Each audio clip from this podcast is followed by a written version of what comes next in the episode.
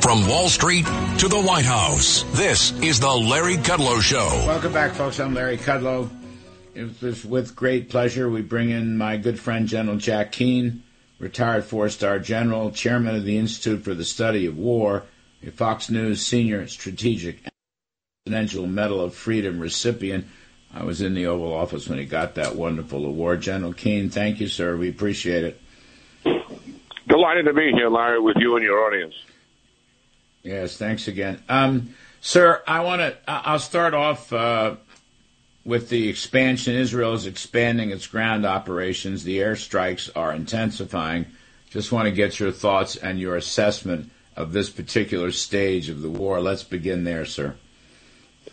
Yeah, well, certainly, I, I think it's uh, much of what has taken place now is really a major shaping operation for the the subsequent invasion, and, and I think paying close attention to what what they're targeting, they're they, they're trying to take down as much of the 300 miles of tunnel complex that exists in Gaza, which is certainly formidable and and, and quite unusual uh, in urban warfare to have anything that that, that is that expensive. Um, so you know they have obviously uh, you know penetration bombs that can uh, reach there, assuming they have good intelligence. So a lot of a lot of that deals with that. They've conducted a number of raids and a more expanded operation uh, last night. And, and those are really focused on uh, what we refer to as actionable intelligence. In other words, they have a target to go to that they know exists, and they want to take that down now as part of the preparation uh, for the invasion itself, and then destroy that target and leave. Uh, and so we'll see um, the ground invasion coming, and and it's going to take time because they've assigned themselves a very challenging objective, something they've never given themselves before, Larry, and that is to dismantle Hamas as a military terrorist organization, which means kill or capture most all of them, and certainly its leaders for sure, and then eliminate it as a political entity uh, governing Hamas itself and replace it uh, with, with something else, which implies some occupation of Gaza for at least some period of time. Something certainly uh, the government and the IDF, IDF has not wanted to do uh, but they don't really have much of a, a choice in it now. Hmm. And the full ground invasion may be a ways off. Yeah, I, don't know when that is. I mean, this is a time clock the Israelis are on. Uh, I think uh, they're trying to facilitate the humanitarian aid as much as possible and and get many of the citizens away from the main battle area. Uh, those are factors in it. And also, I think there's another factor that, you know, they really don't talk about too much, for obvious reasons, is how much do they really know about the hostages, what has taken place in terms of negotiations, and also what has taken place in terms of a detailed plan to attempt the rescue. So those those are hmm. complicating factors which have slowed down the timing of the invasion. When you need mealtime inspiration, it's worth shopping Kroger, where you'll find over 30,000 mouth-watering choices that excite your inner foodie. And no matter what tasty choice you make, you'll enjoy our everyday low prices, plus extra ways to save, like digital coupons worth over $600 each week. You can also save up to $1 off per gallon at the pump with fuel points. More savings and more inspiring flavors make shopping Kroger worth it every time. Kroger, fresh for everyone. Fuel restrictions apply. Ohio, ready for some quick mental health facts? Let's go. Nearly 2 million Ohioans live with a mental health condition. In the U.S., more than 50% of people will be diagnosed with a mental illness in their lifetime. Depression is a leading cause of disability worldwide. So why are some of us still stigmatizing people living with a mental health condition when we know all of this? Let's listen to the facts and beat the stigma. Ohio, challenge what you know about mental health at beatthestigma.org. General Keane, I want to switch gears slightly. Um, this uh, this uh, U.S. attack on some unmanned ammo or whatever they are, munitions depots, uh, is Iran and its proxies have been firing on American military assets. Um, I guess they've, they've killed one contractor, but they've injured a bunch of people, a couple of dozen people. Um, and the both the Secretary of Defense Austin and also an Obama spokesman, uh, John Kirby, have this argument that um, we don't seek a conflict with Iran. We, we don't want any hostilities with Iran. And uh, General Austin said the same thing. And I just thought that this is an incredibly weak response by the United States. I mean, Iran and its terror uh, people are at war with the U.S., and they will continue to keep firing at U.S. military assets. I mean, what is your thought about this?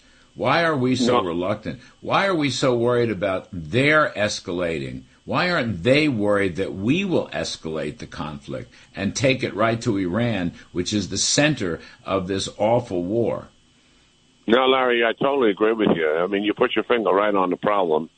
You know, so our audience understands the United States still has a very modest presence in Iraq and Syria. In Iraq, it's about 2,500 soldiers, not involved in direct combat, but in assisting the Iraqi security forces, the purpose of which is to make certain that ISIS does not rise again. And also 900 soldiers in Syria doing the same work in, in eastern Syria. So very modest force ISIS has aspirations, as we all know, to attack America and its interests. So we've maintained very modest forces around the world to stamp down only those radical Islamist movements that had aspirations to hurt us. Multiple presidents have made the same decision, and I agree with it. We have a force less than a thousand in East Africa for the same reason. We have special ops guys very close to Yemen to go after the Al Qaeda in Yemen for the same reason. So what is taking place here, Larry? The, Iran strategic objective is to dominate and control the Middle East and also control the flow of oil out of the Persian Gulf. And since 1980s, when they took power, they have said that to achieve those strategic ends, there are two objectives that we must accomplish. One is to drive U.S. forces out of the region. And they have been at that since the early bombings in in Beirut at the Marine barracks, 241 killed. Our embassies blown up in in Lebanon and Kuwait. Khobar Towers in the mid 90s at Air Force uh, barracks, 19 killed, 500 wounded. They have been at that all these years, and they have never stopped from that objective. So they are focusing on those modest forces in Iraq and Syria. Their second objective is to destroy the state of Israel. The administration, when they came into power, took a diplomatic effort and reversed Trump's policy. When you think of the fact that Qasem Soleimani had just been killed, and Iran was back on its heels in a way never seen in since 1980, because the sanctions were taking a huge impact on them, and the psychological and emotional impact on the country, on its leadership, on its military as a result of the iconic figure Soleimani being killed was staggering to that country. The Biden administration came in and, without telling anybody, not telling the Congress, stopped enforcing the Trump sanctions to send a signal to the Iranian leadership that they were willing to make concessions to go back into the nuclear deal. And then it, with the details of the deal themselves, which they went back into negotiations on, they made many concessions. Iran kept stiffing them. Meanwhile, from that time frame all the way up to October the 7th, when the horrific attack uh, was made from Hamas against the Israelis, the, the IRGC, the Iranian proxies, had attacked the United States 83 times since the Biden administration came in, and only a handful of times have we ever responded. Then October the 7th came and they've attacked, as you indicated, they've accelerated their attacks 20 times. Our policy, diplomatic policy of appeasing Iranians has been dead wrong from the beginning. We have mm. been unwilling to confront them, and they know that, and they've taken advantage of it. This attack by Hamas against Israel, their objective to help destroy the state of Israel, and continuous attack on America, they're all related. The administration takes pains to separate the two and say they're not related. They are related because of the objectives I just stated and what Iran is trying to achieve. Our response was a very weak response, and they see it as that. It will not deter the proxies from continuing attack. As a matter of fact, the very next day, they attacked our air base in uh, in Iraq mm. with a drone. They will continue to attack us. What we should have done, Larry, is phase one, put together a comprehensive multiple target plan to take down the proxy leadership that is in charge of attacking the American forces in Iraq and Syria. Kill as many of those leaders as possible, take down their command and control, destroy the rockets, missiles, and drones that they're using as offensive weapons, and destroy the logistical infrastructure. That will take multiple targets to do it, would not take a lot of time. It would send a very loud message to them. And then I would tell them uh, if you continue, phase two would mean an attack against the IRGC training camp in in Iran that trains Hamas, Hezbollah, the Houthis. In fact, Hamas was just there in September, 500 of them receiving training. And I believe me, the the way Hamas has conducted this attack has the Iranian fingerprints all over it. One, hostages, which has always been a big thing for the IRGC, never for Hamas uh, on any scale before. The imagination of using motorcycles, never before used by Hamas, all the time used by other proxies working for the Iranians, uh, using uh, hang, motorized hang gliders to overcome the technology of the wall, etc. All fingerprints with Hamas. Take down that training camp, I would tell them, if you don't stop.